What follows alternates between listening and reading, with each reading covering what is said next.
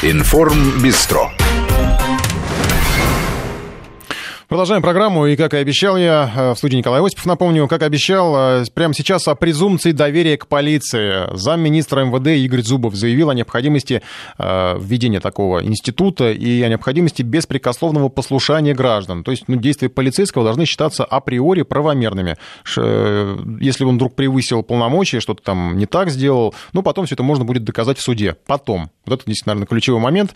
Я сейчас предложу вам голосование у нас в нашем приложении. Согласны ли вы на презумпцию доверия для полиции? Один ответ – да, два – нет, если вы не согласны с тем, чтобы полицейским надо как-то вот расширять вот этот институт доверия. Ну и уже дискуссия у нас была с экспертами на эту тему, ну, потому что действительно много таких ситуаций, когда, с одной стороны, казалось бы, полицейским не хватает вот этого доверия со стороны общества, не хватает делегирования таких вот полномочий от общества, которое, в общем-то, ну, если так смотреть на ситуацию упрощенно, ну, наняли полицейских, чтобы полицейские охраняли порядок в городе, в стране, не знаю, там, в том месте, где вы находитесь, где вы живете.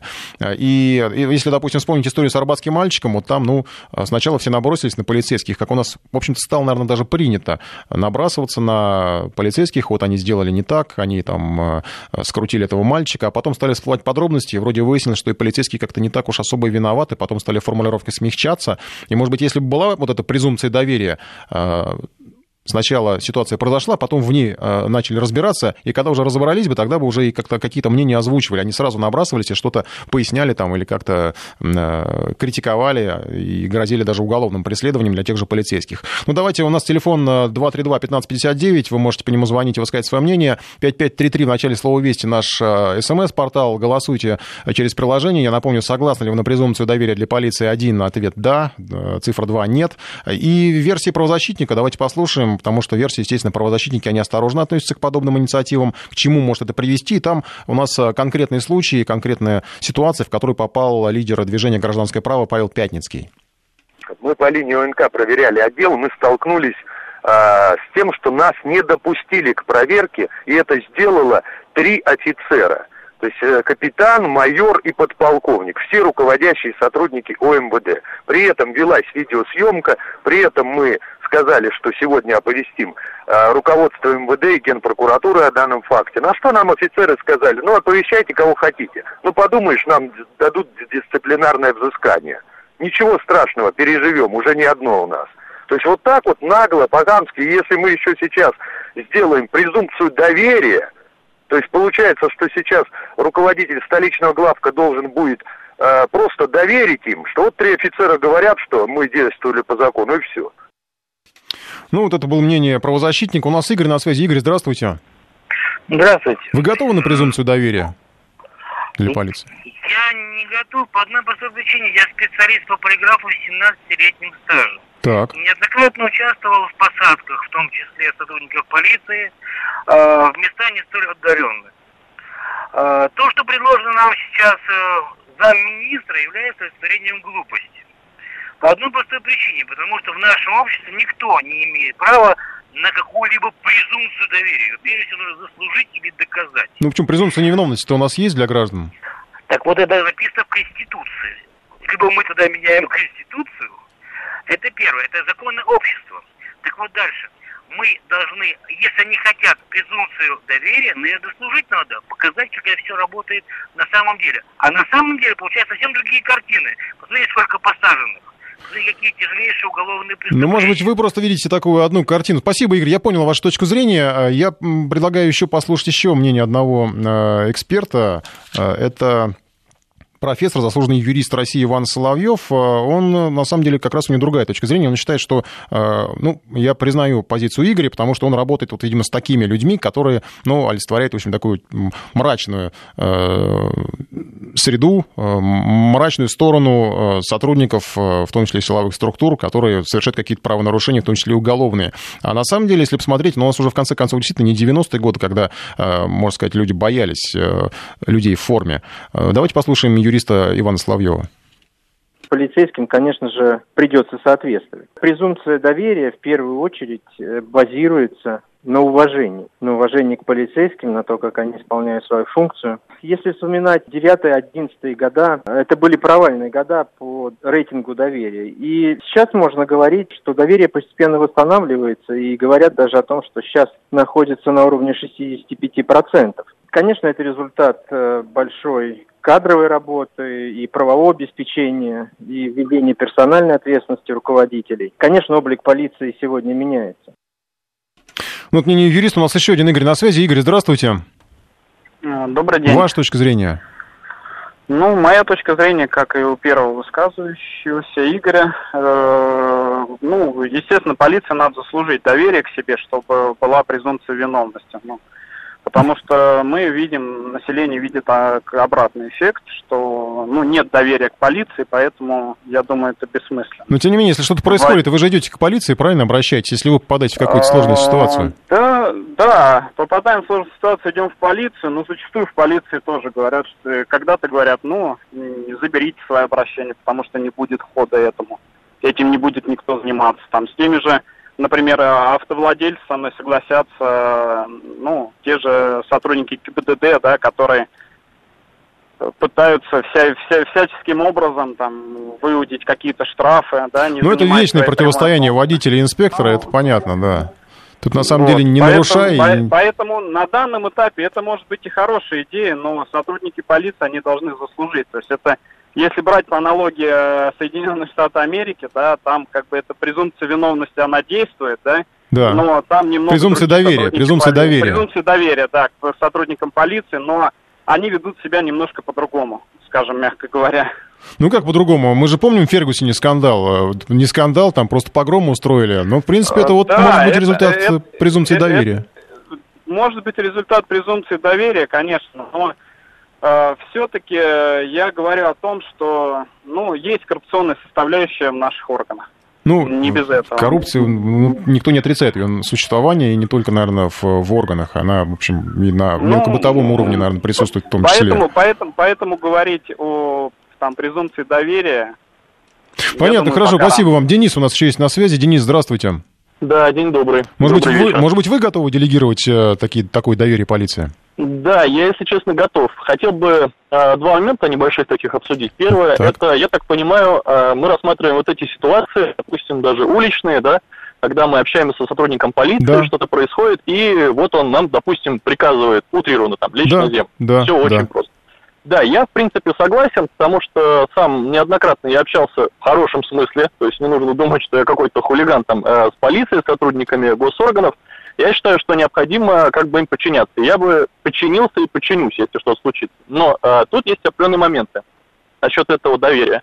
Во-первых, как правильно говорили, все-таки репутация у полиции немножко подпорчена. Не будем сейчас обсуждать, почему это произошло. Да, коррупция, все это ребята правильно назвали. Угу. Необходимо двигаться дальше. Что нужно сделать, чтобы народ доверял? Необходимо набрать очень квалифицированных людей, профессионалов своего дела. То есть, абы кому у нас народ не должен доверять сразу априори. Mm-hmm. А чтобы это сделать, необходимо не просто переименовать милицию в полицию, а необходимо сделать что-то еще. А мы с вами, не будем лукавить, мы понимаем, что этого уже давно не происходит. И тогда непосредственно, когда люди будут знать, что там сидит профессионал, да, или стоит перед ним профессионал, да, человек будет ему сразу доверять. Все-таки как Америку сейчас упомянули, я считаю, что... Это неплохо, когда у профессионала будут все те права, которыми обладает полиция в Америке. Потому что у нас, я думаю, вы неоднократно могли видеть, как, допустим, бедные сотрудники полиции гонят какого-нибудь представителя золотой молодежи и боятся по нему стрелять, да. Или как-то остановить. Превращается это просто в сумбур, потому что сотрудник и представитель власти не может задержать явного хулигана или преступника. Собственно, так. Да, спасибо вам за ваше мнение.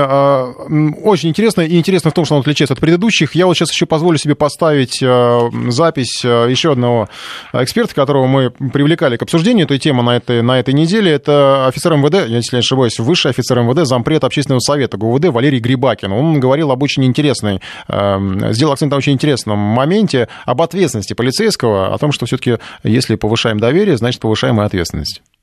Да, возможно, логично перейти на такую схему взаимодействия между полицией и обществом, поскольку это, опять же, на мой взгляд, на взгляд эксперта, по делам правоохранительных органов. Это позволит правоохранительным органам и полиции, в частности, более качественно выполнять свои служебные обязанности. Когда каждый полицейский будет понимать, что он прав, и эта правда закреплена не только законом, но и его конкретными действиями, и что общество понимает и дает ему такой кредит доверия. Поэтому я думаю, что не только облегчит работу правоохранительных органов, но и увеличит самоотдачу. И при этом самим работникам полиции нужно понимать, что этот кредит доверия – это дополнительная ответственность. И дополнительная ответственность не только моральная, но и дополнительная ответственность, в том числе юридическая, поскольку при таком решении, возможно, будет пересмотрена и, наверное, уже сочтена ответственность сотрудников полиции за совершенные ими административные либо уголовные преступления. Ну, тут важный момент, на котором сделал акцент Грибакин, о том, что если уж мы расширяем доверие, ну, как-то, не знаю, почти, может быть, так немножко, ну, не то чтобы насильственно, но как бы так вот принуждаем к повышению доверия сотрудника полиции, то есть, или хотя бы объясняем просто постоянно, вот пропагандируем эту тему, что мы должны доверять. Вот что он скажет, то мы должны выполнять все его действия. Мы целиком доверяем свою безопасность в руки и в разум вот этого человека. То в таком случае нужно повышать его ответственность. Если он сделает что-то не так, то он будет, ну, как по должностным преступлениям, да, он будет наказан гораздо серьезнее, чем за те же преступления был бы наказан обычный человек. У нас на связи Анатолий. Анатолий, здравствуйте. Добрый день. Вы готовы довериться полицейскому? Да, безусловно. Более того, я считаю, что это, ну, давно было пора ввести эту норму, потому что сотрудники полиции, они занимаются той работой, которая, по сути, там, да, защищает наши интересы на грани жизни и смерти. То есть в критической ситуации сотрудник полиции должен действовать таким образом, чтобы защитить жизнь гражданина, жизнь свою, там, да, защитить имущество, и в последнюю очередь думать о том, каким последствиям приведут поцарапанный бампер на его старой там девятке, да, там, или на десятке, или там что случится, если там он не забудет собрать гильзы. Хотел бы вот еще сказать по поводу доверия. На мой взгляд, государство действует правильно, потому что оно сначала дает власть, а потом придет доверие.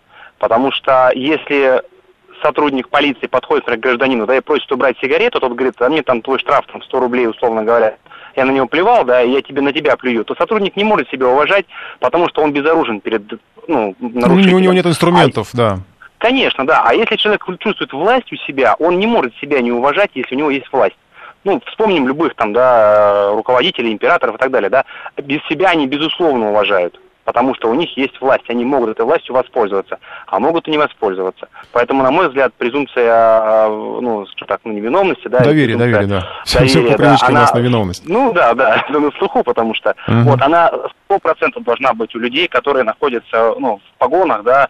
Я бы даже вот обобщил бы, она и у медиков должна быть. Ну, у медиков она, по сути, наверное, есть, да, ну, там и у пожарных и так далее, у тех специалистов, да, профессионалов, которые защищают нашу жизнь, наше здоровье, то что действительно важно, да, там, ну, украли машину, наверное, там не очень хороший пример, да, в конце концов, это, ну, ничего серьезного, да, то есть человек может легко обойтись без этого. А вот если, например, там на мужчину нападает другой мужчина, там, да, и у него в руках непонятно не то нож, не то бумага, да, то полицейский должен иметь право выстрелить в этого человека, да, там, или там обезвредить его, неважно, какие последствия произойдет, понимаете, вот моя мысль. Да, понимаю, Анатолий, спасибо. Кстати, по поводу медиков мы чуть позже еще поговорим, если у нас останется время. Анатолий, кстати, хороший, тоже обратил внимание на хороший момент о том, что вот это доверие, да, вот по поводу поцарапанного бампера.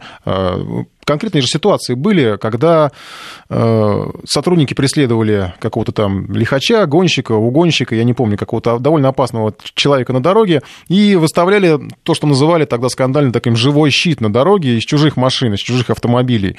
Вот, ну, тут типичная ситуация. Вот вы бы доверили сейчас свой автомобиль, если работает презумпция доверия, сотруднику ГАИ, который бы вот выставил этот щит, ну, естественно, возникает вопрос, а кто бы потом возместил ущерб. И были же потом, по-моему, скандалы в этих историях, что никто не хотел возмещать, ни страховые, ни кто-то еще. Поэтому, естественно, когда мы говорим о доверии, мы в том числе говорим не только об инструменте, которым располагает сотрудник полиции, но и об инструменте потом уже какого-то, не знаю, возмещения вреда человеку, который, может быть, как-то пострадал от этой презумпции доверия. Георгий у нас на связи. Георгий, здравствуйте. Здравствуйте, Георгий из Москвы. Ну, хотел бы высказать свое мнение, что, мне кажется, рано пока еще говорить об этом. Доверие все-таки надо заслужить. Ну, так я думаю. Потому что личный опыт общения, ну, когда-то давно сам работал, переаттестация, реформа, ну, мало что принесла. Мне кажется, если можно просто взглянуть на процент раскрываемости, как бы тут, мне кажется, это важно. Так это дело не в процентах раскрываемости. Понятно, что палочная система, она не отражает каких-то таких реальных. Ну, совсем не был опыт неоднократно личного какого-то обращения, там, ну, абсолютно не помогли ничем. Было как-то обидно и неприятно. Почему? Ну, неинтересно, все, как бы, вора поймал, и вещдок принес, говорю, вот, ну, что-то сделайте, но нам это неинтересно. Ну, а если вы... Думаю, вы говорите, что вы бывший сотрудник. Как-то уже не хочется, просто некуда, поэтому говорит, а куда же еще? Ну да, в полицию все равно же обращают, но просто больше некуда, что делать? Ну, помощи-то очень мало. Я правильно понял, что вы бывший сотрудник? Ну, давно я работал, 17 лет назад. Ну, то есть получается, что вы в каком-то смысле сами себе тоже не доверяете? Ну, я работал в другой стране немного, но там качество было намного выше. Спасибо вам большое, спасибо. Ну вот, думаю, что надо просто примерять на какие-то конкретные ситуации. Что касается голосования, я напоминаю, согласны ли вы на презумпцию доверия для полиции? Цифра 1 – да, цифра 2 – нет. У нас, если изначально довольно мало было людей, которые соглашались на вот эту презумпцию, то около 10%. Сейчас выросло до 24%, почти до 25% тех, кто согласен на презумпцию доверия. Хотя, конечно, люди к этому относятся довольно осторожно, потому что многие, наверное, сразу рисуют себе достаточно мрачные какие-то ситуации, а без этих ситуаций, наверное, никак не представить, действительно согласным ли на эту презумпцию, как мы с этим будем жить, в конце концов, и как полиция вообще готова принять. Вот мы разговаривали с бывшим сотрудником, вот он, например, я так понимаю, тоже не готов был бы принять эту презумпцию доверия. Денис у нас на связи. Денис, здравствуйте. Да, здравствуйте. Денис, Москва. Вы знаете, просто обычное обывательское вот такое мнение, то, что доверие, вот как все предыдущие сказали, то, что оно заслуживает. Что такое доверие? Доверие – это, на личном опыте, да, то есть либо я доверяю человеку, там, врачу, или неважно кому, либо я не доверяю, то есть сталкиваюсь с врачом, либо там, с друзьями и так далее, да. Так вот, если, получается, исходя из этого, если сталкиваешься, как бы, с нашей, скажем так, системой, да, вот, полиция, да, там, врачи и так далее, то человек уже перестает доверять ей, потому что, когда сталкиваешься на опыте, и складываются такие ситуации, то что, перестаешь доверять. А вот если бы сама система работала таким образом, то что люди, сталкиваясь при ней, доверяли ей, и не понадобился совершенно бы этот закон. Вот и все, я так считаю. Спасибо большое, да. Но тут речь не о законе, я так понимаю. Все-таки замминистра МВД говорил скорее о таком, неком институте, некотором понятии о том, что, пора как-то сделать так, чтобы там ни инструменты, ничего прописаны не были. Каким образом он расширять эту презумпцию доверия собирался, не очень понятно. Но я предлагаю плавно перейти еще к одной теме, потому что у нас многие слушатели вспоминали и врачей, и действительно они правы. Люди, которые говорят, что вот презумпция доверия, она в том числе и на врачей распространяется. Ну и, кстати, наверное, надо сказать, что врачам мы доверяем как-то так больше. То ли потому, что мы, может быть, разбираемся в их работе меньше, трудно сказать. Но, тем не менее, это еще одна профессия, в которой неизбежно присутствует эта презумпция доверия, которая, наверное, иногда, может быть, слишком много этого доверия к врачам. И здесь мы разберем конкретную ситуацию в скандальном случае со стоматологом из Санкт-Петербурга.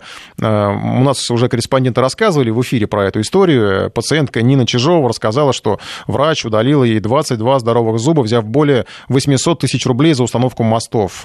Там потом очень было сложно, какие-то осложнения, насколько я понимаю. Следственный комитет сейчас разбирается с этой историей. Это, кстати, тоже к презумпции доверия. Куда пошла женщина, которая пострадала? Она пошла в силовые органы, в следственные органы. Да, кстати, что касается голосования, у нас 24%, 24,5% людей готовы доверять полиции, и 75% не согласны расширить это свое доверие для полиции.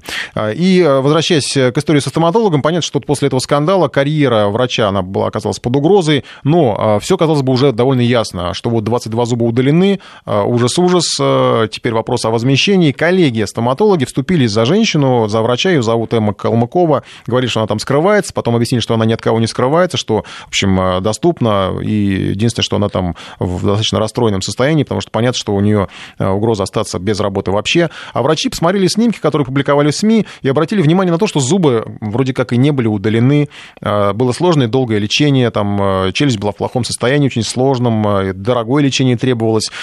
И потом еще стало известно, что, оказывается, эта пациентка, она уже ранее в 2014 году судилась с этим же стоматологом. Суд приписал ей, тем не менее, 5 миллионов компенсации. Причем клиника, в котором работала вот эта Калмыкова, она аж закрылась после того, как суд вынес такое решение. Ну и сейчас я предлагаю, наверное, может быть, вам даже отправлять сообщение 5533 в начале слова «Вести». Вот голосование уж устраивать не будем. Вы доверяете врачам настолько же, насколько, может быть, полицейским? Да, вот у вас это доверие к ним больше, потому что, ну уж, если полицейского можно как-то оценить и проверить, то как проверить врача, работу врача? Мы же не специалисты. У нас Дмитрий Богуславский, стоматолог, главный врач стоматологической клиники. Дмитрий Михайлович, здравствуйте. Здравствуйте. Ну вот по-вашему, давайте сразу с этого случая начнем. Вообще реально вот такая ситуация, что 22 зуба, ну фактически, как описывали изначально, мошенническим способом удалить? Думаю, что нет. Нормальный стоматолог никогда такого бы не делал. Без показаний, да, оговорюсь. Удалить можно зубы, когда есть на это показания. Ну, вообще, вы знаете, я к стоматологии отношения не имею, но у меня были знакомые, которые работали в стоматологии, в том числе и врачи, которые вот так, ну, признавались, что некоторые из их коллег, они намеренно пилили зубы, чтобы повысить стоимость работ, чтобы, ну, побольше заработать. Это были, правда, небольшие клиники, это такие, знаете, ну, вот клиника, которую я знал, это клиника даже не назвать сложно, это такой кабинет, где, ну, внутри все было более-менее прилично, но все равно задворки, на которых он находился, вызывали подозрение, что там еще и почки вырезают. Давайте разберемся тогда по факту просто вот с этой ситуацией, да, то есть стоматологическое сообщество возмутило тот факт, что средства массовой информации, достаточно быстро подхватив недостоверную информацию, начинало их по всем каналам, радио и телевидению, да, соответственно, распространять. Потому что информация о удаленных 22 зубах, она именно сейчас так звучит до сих пор из всех источников, да, недостоверно, и такого, конечно же, не могло быть, и даже любой стоматолог, который слушал или читал такую информацию, это вызывало просто улыбку, потому что удалить 22 зуба и поставить некачественные мосты, как там, видите, говорилось, это просто нереально. Вот, на момент того, что это публикации везде выходили, соответственно, в стоматологическом сообществе, конечно, возникал страх, что это все начинается опять травля на врачей, да, как опять дело врачей, соответственно, были мысли, что это чуть ли там, да, не государство пытается людей заманить в государственные поликлиники, чтобы люди перестали, да, ходить в частные клиники, то есть начинается какая-то целенаправленная борьба со стоматологами и подрывает доверие людей.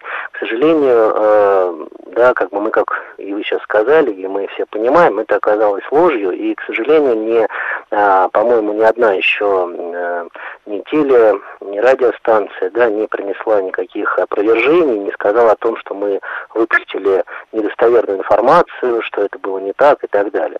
На самом деле ситуация была там достаточно, в принципе, банально, то есть человеку нужно было лечение по поднятию прикуса, да, ей удалили нервы под коронки, но это является на данный момент, в принципе, не нарушением, да, то есть то, что удаляются нервы под коронками, конечно, может быть, это не современные, мягко скажем, методы, да, и это во многих клиниках уже давно не делается, и я, конечно же, сторонник того, чтобы зубы покрывать коронками по возможности живыми, но это не так, чтобы за это врача настолько, да, там, можно сказать, ну, морально уничтожить, потому что человек сейчас мало того, что остался без работы, ему сейчас грозит и суд, и так далее. Вот. И ситуация такая, что суд пациентка выиграла, и на самом деле все, что вы сказали, это так и было, да, и далее просто пациентка решила эту ситуацию довести уже до информации, да, то есть этот момент, когда она начала все это сливать в средства массовой информации, начали травлю стоматологов, вот, и здесь уже это личные какие-то их моменты, разборки, да, и, конечно же, ничего хорошего в такой лживой, в таком преподнесении информации, по мне, нет, и, конечно же, стоматологи сейчас очень обескуражены, очень взволнованы, да, что будет и почему так это все происходит. Спасибо вам большое. Дмитрий Богуславский, стоматолог, главный врач стоматологической клиники, внес, ну, некоторую ясность, наверное, в эту историю, в том числе, потому что некоторых фактов, многих фактов, наверное, в ней не хватало до сих пор. Информбистро. 18 часов 33 минут. Продолжаем программу. В студии Николай Осипов. Украинская тема. Киев снова сочиняет историю. Ну, по крайней мере, на этой неделе снова к этому вернулся. Русская княжна Анна Ярославна не должна быть русской, дали понять в Киеве после того, как Владимир Путин побеседовал на исторические темы с Макроном, французским лидером новым. Практически все украинские политики решили обозначить, что княжна была украинской и никакой другой. Ну и теперь Украина окончательно воссоединилась с Европой. Это, кстати, говорил Порошенко, когда в очередной раз рекламировал безвиз. Ну и не преминул он напомнить, что это именно воссоединение, имеется в виду с Европой, потому что исторически мы были ее частью. И, кстати, со времен древнеукраинского князя Ярослава Мудрого, говорит Порошенко, его дочери киевлянки Анны Ярославны, которую Путин пытался на глазах всей Европы похитить для российской истории. Ну, это слова вот Порошенко. Путин похитил Ярославну. Странно звучит. На самом деле, неважно, конечно, что в то время Украины не было, но мы с историками все это обсуждали уже. И если так посмотреть, то украинизация исторических персонажей и живых, и уже тех, кто не, у кого уже нет живых, в том числе в какую-то совсем глубину веков, это уже такая привычка для киевских политиков. Наш Собко Владимир Синельников подготовил обзор таких случаев, таких историй, когда, ну, вплоть до, насколько я знаю, Илья Муромца уже, по-моему, тоже там пытались назвать украинцем. Владимир, здравствуйте, вы на связи? Да, добрый вечер. Ну, давайте начнем, с чего там можно начать, что у нас такое самое зажигательное для украинской истории новейшей? Ну, во-первых, если говорить об истории, то там действительно история Украины сейчас просто выдумывается. Она ничего не имеет общего с тем, что признано во всем мире. Вплоть до того, что некоторые украинские историки, например, есть такой профессор Валерий Бебейк, договариваются до того, что, в общем-то, древняя Лада, это на самом деле была Украина. Он создал целую теорию о том, что и дарийцы пришли из Украины на Балканы, осели там, стали спартанцами, а потом уже оттуда из Спарты, в том числе, основали и Византий, и Гераклею и Херсонес, близ которого находится ныне Севастополь. При этом Бебик на этом не останавливается. Он говорит, что и Чингисхан был украинец, и Будда был украинец, и египетские фараоны были украинцами. Как и они?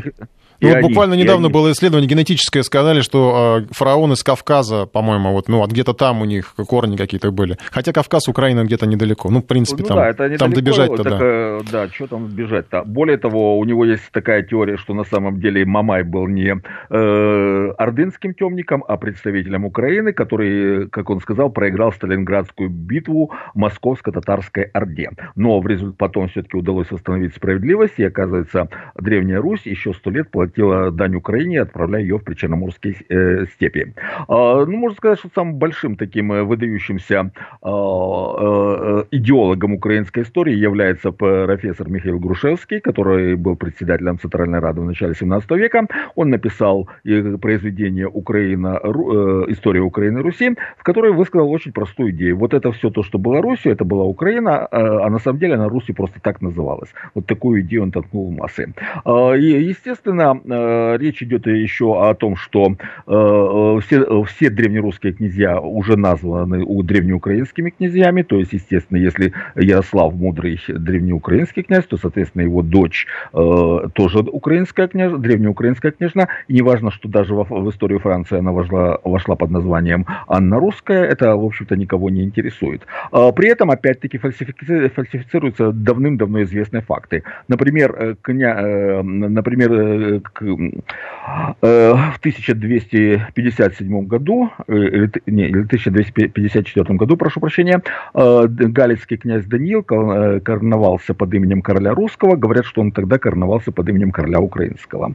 Есть вообще истории о том, что одна из фальсификаций является даже украинское знамя. Желто-голубые цвета, говорят, что они находят в глубь веков. На самом деле они возникли только в конце 19 века, как украинские цвета, а исторически вся украинская символика строилась на основе красного цвета. То есть все то, что сейчас пишут в истории новейшей истории Украины, которую создают новейшие историки Украины, ну это просто такие, это не научно-фантастический роман ни о чем. Более того, например, тот же Бебик выводит название Украина, считает, что оно возникло еще в 3-м тысячелетии до нашей эры. Вот так вот, вот такая вот ситуация на Украине сейчас. И все политики это принимают всерьез.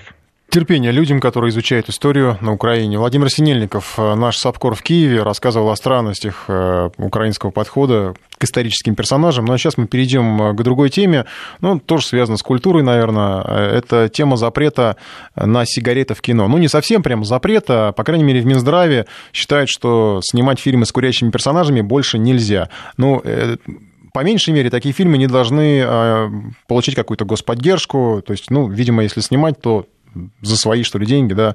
Если герой там с сигаретами, в общем, никакой поддержки такой продукции оказывать нельзя. Ну и надо отметить, что это уже не первая попытка убрать табак с экрана. Каждый раз режиссеры, актеры удивляются, ну, что теперь делать, как нам быть, что снимать вообще и как дальше работать. Я предлагаю вам вновь проголосовать. У нас запущено голосование на приложении. Вы согласны видеть вообще сигареты в кино? Цифра 1 – да, цифра 2 – нет. Может быть, вам действительно мешает вид табака, вид сигарет, курящие люди. Вообще, может быть, вы не хотите видеть таких персонажей. Телефон 2... СМС-портал 5533, телефон 232-1559. Звоните, высказывайте свое мнение. Пока давайте послушаем Карена Шахназарова. У нас сегодня был в эфире. Ну и с позиции режиссера понятно, что у него вызвало определенное недоумение такая инициатива запретить персонажей, курящих персонажей в кино. Понятно, что бывают задачи, когда необходимо, это, так сказать, свойство характера героя или ситуации. Не знаю, очень трудно представить фильм о войне и, так сказать, некурящих солдат. Это просто неправда. И с другой стороны, конечно, просто для того, чтобы покурить, для этого не обязательно кадр использовать. Поэтому все зависит от тех художественных задач, которые ставит перед собой автор. Но там, где они необходимы, ну, курение – это часть жизни, плохо это, так сказать. Но тем не менее, это так. И поэтому в этом смысле кинематограф отражает, конечно, прежде всего ту жизнь, которая есть. Ну, понятно, что режиссеры смотрят, как бы, наверное, шире, чем мы, зрители, обыватели. Хотя, наверное, можно подкинуть идею, что, может быть, ну, если раньше было много персонажей там с сигаретой, не знаю, там, если мы берем американские фильмы, ковбои какие-нибудь курящие, там, да, то, может быть, просто надо придумывать персонажей, которые без сигареты, которые вот, ну, были бы популярны, которые, ну, вызывали бы у людей, не вызывали бы у людей желание там взять сигарету или, там, не знаю, взять в руки рюмку. У нас Андрей на связи. Андрей, здравствуйте. Здравствуйте. Андрей, вам мешают сигареты на экране? Мне категорически нет. Я считаю, что эта идея всего-навсего еще одна попытка перенять все, в кавычках, лучшее оттуда из-за бугра, потому что всем известен ковбой Мальборо, который использовался давненько уже, но еще помнится, да, который привел к большим искам и вообще якобы оказал влияние. Но для меня, например, это дико, потому что берем мы всеми любимого Шерлока Холмса в исполнении товарища Ливанова, очень моего уважаемого, убираем у него трубку, там, я не знаю, там, ретушируем, там, вставляем вместо петушка на палочке. Получается чушь, дурь, и совершенно теряется художественная ценность.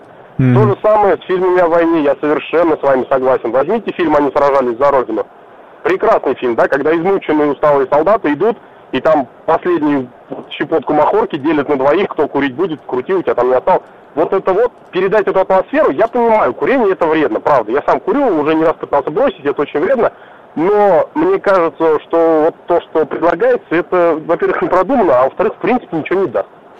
Спасибо вам за мнение, но на самом деле вот по поводу ковбоя Мальборо я бы напомнил, что Юл Бриннер уже после смерти, много очень показывали его обращение, снятое перед смертью, он курил, и потом он говорил, предупреждал людей, не курите, потому что иначе умрете, а вот у него болезнь была связана как раз с, ну, рак легких, и связана была с курением непосредственно, то есть человек, который на экране был с сигаретой, потом уже перед смертью пытался людей как-то отучить от этого, может быть, он даже понимал, что вот его образ из сигареты, он, ну, может, мог сломать, наверное, еще кому-то жизнь, ну и в том числе ему самому, он сам стал в каком-то, может быть, смысле жертвой этого образа. Ну, хотя надо, вот, действительно, если так смотреть, выхолачивать, наверное, все это подряд не стоит, потому что если мы начнем сейчас запрещать, об этом, кстати, говорят режиссеры, ну, допустим, табак на экране, давайте дальше тогда пойдем, запретим алкоголь, ну, фильм «Алкоголь», ну и самый любимый новогодний фильм у людей какой?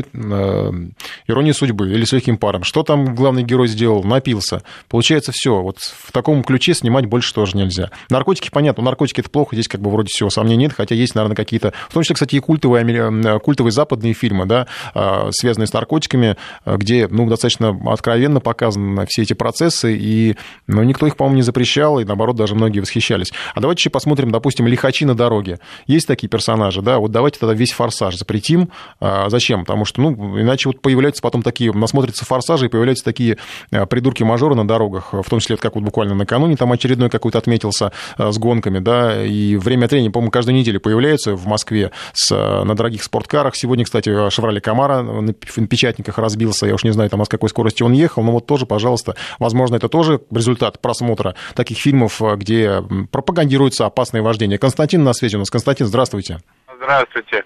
Я в два момента вот хотел ответить вот, во всем этом. Смотрите, я вот 13 лет не курю уже, 2004 года. Значит, бросил, потому что это мне мешало, там, кашель, то есть все 5-10, в общем, ну, жизнь заставила, все. Но я, кажется, вот бросал курить, там, много читал, как бросить курить и так далее, там, всякие исследования уже, а исследования такие, что... кто не курит и не бьет, тот здоровеньким помрет. То есть и курение на самом деле не влияет. Мы сейчас не про курение конкретно, да? Мы сейчас про сигарету, да, на экране. Теперь, да, это как бы что касается вообще. Теперь вот конкретно на экране. Например, во время войны все курили. То есть если это связано с исторической правдой, то есть ты тогда как художник будешь врать, и фильм будет плохой. То есть, вот понимаете, вот есть, вот фильм бывает просто хорошие и плохие. Ну, хочешь, чтобы был фильм плохой, ну, пусть они у тебя в поезде все сидят, вот как «Судьба человека», да, там спрашивают у него про вырезку из этой из газеты, и никто не курит. Понимаете, они сидят такие все, с лимонад, может, там пьют. Да, в фитнес-зале, да? Желательно, да? Да, и, ну, что это? То есть, ну, фильм должен быть хороший, то есть, ну, если ты хочешь передать что-то, да, то есть, максимально, ну, как это там по нашим классикам, да, там, вжиться в роль, там, сверхзадача, то есть, опять, ну, это невозможно. Но, если, например, ты там фильм сейчас, там, про молодежь, снимаешь новый на бюджетные деньги. Вот здесь возможно, значит, опять же все зависит от того, какой ты фильм хочешь делать, хороший или плохой, да. То есть если они в клубе никто не курит, знаете, такой образцовый ночной клуб, значит, вот, где никто не курит. Ну, сейчас полно таких клубов, сейчас курить запрещено, по-моему, везде. Ну, не, я вообще, ну, они никто не курит, понимаете, они даже на улицу не выходят, не курят. Не курят, и все. Вот они там не пьют, не курят, вот пришли... И читают Бунина, да, понятно. Спасибо вам. Спасибо вам большое. Но у нас вот еще, кстати, напоминают, что замазывают сигареты на экране. Но на самом деле это на телевидении, где действительно запрещена пропаганда подобного там табакокурения. А если вы хотите посмотреть фильм там без вот этих вот размытостей, то вы можете спокойно в кино сходить, я не знаю, пока еще, по-моему, это не запрещено, ну или в интернете, не знаю, скачать этот фильм. То есть такого полного запрета-то нет. Поэтому, и, кстати, вот хороший совет — заменить образ крутого парня с вискарем и сигарами на крутого парня со здоровыми привычками. Но вопрос вот, опять же, наверное, тут даже к сценаристам скорее. А вы напишите такой образ здорового парня, чтобы вот, ну, на него пошла, как-то вот к нему потянулась эта аудитория, а не знаю, какому-то человеку, которому... Тем более, кстати, вот Карен Шахназаров сегодня говорил, что ну, нет таких однозначно белых или однозначно черных героев, ну, потому что человек может быть и отрицательный персонаж без сигареты, а может быть, наоборот, положительный персонаж, но с сигаретой. Вот так уж вот, ну, видит так автор его, и все, ничего тут уже не сделаешь. Ну как тогда получается переписывать все? Илья у нас на связи. Илья, здравствуйте. Здравствуйте. Здравствуйте. У вас что там? Есть проблемы с просмотром кино? Я хотел как раз вот это обсудить, что вы правильно вот начали о том, что есть персонажи, допустим, в кино, то что люди, как бы, и в том числе и дети, обращают внимание на этих персонажей. Угу. И не секрет о том, что детское курение сейчас около школ, за школами, на лавочках, это везде как бы присутствует и все видят. Угу. И раньше хоть детям делали замечания, там взрослые подходили, не надо курить и так далее, стыдили как бы их, а сейчас и не подойдешь, потому что это чужой ребенок, и нельзя как бы с ним никакие беседы там заводить, а то неправильно поймут. Вот. Угу. Ну да, и, тоже верно. Воспитывать вот, не позволит вот чужих, вот пропаганда, да. С одной стороны, я не курю с детства и не переношу этот дым. Посмотрите, сколько людей курит, нам невозможно по улицам просто пройти. И все это как бы и показывается это везде. А человек там говорил, что там Шерлока Холмса заменили, там он не курит, а давайте еще он там наркотики употреблял, этот Шерлок Холмс. Давайте еще как бы вот правду матку, так уж будем резать, так постоянно как бы показывать всю наготу. Ну, был же какой-то фильм про Шерлока Холмса, где там, по-моему, наркотики, да? Кстати, по-моему, что-то из новых. То есть это все, это я считаю, что это определенный вид пропаганды. Если это показывается там хорошими актерами, плохими актерами, неважно. Разве в этом смысл, что ли, фильма? Ну, давайте уберем, просто не чуть-чуть вырежем сцены из этого фильма, и там они сражались за Родину. Ну да, они какие-то сокровенные вещи говорят в этом фильме при этом. Ну может быть, это не перегибать, конечно, палку там, старые фильмы не трогать, но новые, на государственные деньги, не снимать. С эпизодами, где курят. Спасибо большое, Илья. Я рад, что у нас прозвучала вот такая достаточно жесткая точка зрения против сигарет на экране, хотя, естественно, с оговоркой, то есть какие цветы и места в кинематографе трогать действительно, наверное, нельзя. Аганес у нас еще на связи. Аганес, здравствуйте. Здравствуйте. Я бы хотел абсолютно не согласиться с Ильей, потому как запрещение сигарет на экране, по-моему, это уже доходит до уровня маразма. Как говорили предыдущие слушатели, нельзя из классики вырезать ни сигареты, ни трубки.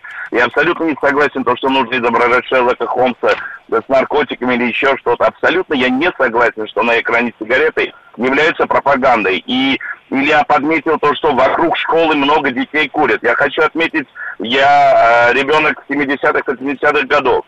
В то время дети курили намного больше, нежели сейчас. И прям в школьных туалетах у нас курили, вот в моей школе. Вот именно. Но при этом парни становились настоящими мужчинами. Но я никак не связываю это с курением. Абсолютно. Ни в коем случае это не является пропагандой. Просто культура была абсолютно другой.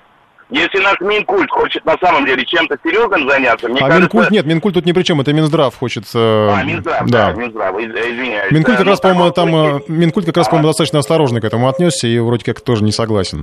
Владимир у нас еще успеем выслушать. Владимир, здравствуйте. Владимир? Да, я хотел бы высказаться тоже. Да, пожалуйста. И абсолютно согласен с Ильей, который недавно выступал. По моему мнению, нужно запретить пропаганду и курение, не только курение, а также употребление алкоголя. Ну тогда, смотрите, вот я приводил пример, гонщики на дороге, «Форсаж» давайте весь запретим, зачем его сняли? Вот посмотрят, потом выходят и по Кутузовскому гоняют. Возможно, это тоже нужно запретить, потому что я даже сужу по себе, я и курил, давно бросил. Но в юности, в детстве смотришь на экраны, смотришь на крутых парней и тоже хочешь выглядеть так же, как они. И... Понятно. Спасибо. Молодец, что вы это признаете, что вы в каком-то смысле, наверное, стали жертвой кинематографа. Я подведу, наверное, итоги голосования нашего. У нас, кстати, что любопытно, оно почти зеркальное. Вот ровно такое же количество людей, которые не согласны на презумпцию доверия для полиции, ровно такое же количество людей согласны видеть сигареты в кино. 77%, ну, чуть больше, чем по поводу полиции, 77% не против видеть сигареты на экране и 22% против. Ну, судя по звонкам, примерно такое же количество, наверное, людей нам и дозвонилось. Несколько мнений у нас таких достаточно категоричных было. Сейчас давайте перейдем к другой теме. У нас про силу тока, ну и немножко про нашего премьера. На этой неделе Дмитрий Медведев побывал в детском технопарке в подмосковном Королеве. Довольно интересная поездка там получилась, в том числе и для журналистов. Там много разработок молодых инженеров. Был такой необычный прибор, называется электрические руки. Я так понимаю, что он измеряет силу тока, вырабатываемую организмом человека. Ну и даже замерили там Дмитрия Медведева, сказали, что его организм вырабатывает 10 ампер, что ничего такого особенного в этом нет, в том смысле, что это средний показатель для нормального, здорового человека. Приезжал премьер туда в качестве гостя. Ну и говорят, что еще что показатели могут как-то меняться, там, в зависимости от эмоционального состояния, физического состояния человека. Ну, у нас в редакции даже многие сразу спросили, ну, если 10 ампер есть, где тогда вольты, где напряжение, если есть сила тока? Вообще, что там происходит в этом технопарке? И почему тогда уже как-то не измерили какой-то полезный коэффициент, который можно... переложить на какую-то энергию, которую можно как-то использовать. Вот сейчас нам гендиректор Российского квантового центра поможет вспомнить элементарную физику, я так понимаю. Руслан Юнусов у нас на связи. Руслан, здравствуйте. Добрый вечер. Ну вот вы можете объяснить нашим слушателям, и в том числе некоторым нашим коллегам, если есть амперы, то почему нет вольт? Ну, я не совсем знаком с той концепцией, которую показывали сегодня нашему премьер-министру, но если говорить про вопрос, можно ли использовать электрический ток, который мы генерируем, наши нейроны, например, или мышцы, для чего-то полезного, то, наверное, скорее нет. Проще использовать тогда грубую мышечную силу, чтобы вращать, например, генератор и получать еще больше электричества. Или еще какие-то... Откуда он берется? Я так понимаю, это из клеток, да, вырабатывается какой-то? Ну, как мы называем, мы же не электрические скаты, да, там, или электрический угорь. Как ни странно, мы достаточно электрически устроены. Например, наши нейроны, они работают четко, генерируя там разность потенциалов на мембране, и все электрические явления действительно существуют в наших живых клетках. Мышечные ткани, когда сокращаются, точно так же происходит изменение там электрических потенциалов. Поэтому мы с вами можем измерять электрокардиограмму, например, или электроэнцефалограмму. То есть по электрической активности такой глобально мы даже можем судить, в каком настроении находится человек, спит он или еще что-то происходит. А если посмотреть еще глубже на уровне отдельных нейронов, так там вообще можно понять, как мы мыслим, например, или что у нас там происходит уже в деталях. 10 ампер, на что этого хватит? Вот что, как их можно использовать? Ну, как я уже сказал, что и вопрос был действительно правильный. Сами по себе амперы, не говоря про силу, не говоря про напряжение, вам не скажут, сколько полезной работы вы сможете совершить. Но, на мой взгляд, конечно, неразумно использовать человека в качестве живой батарейки. Просто с точки зрения производительности у нас техника шагнула достаточно далеко вперед, мы придумали гораздо более эффективные аккумуляторы и так далее. Ну, то есть, если не можешь работать клетками, лучше работай руками, да, там, что-то в этом духе.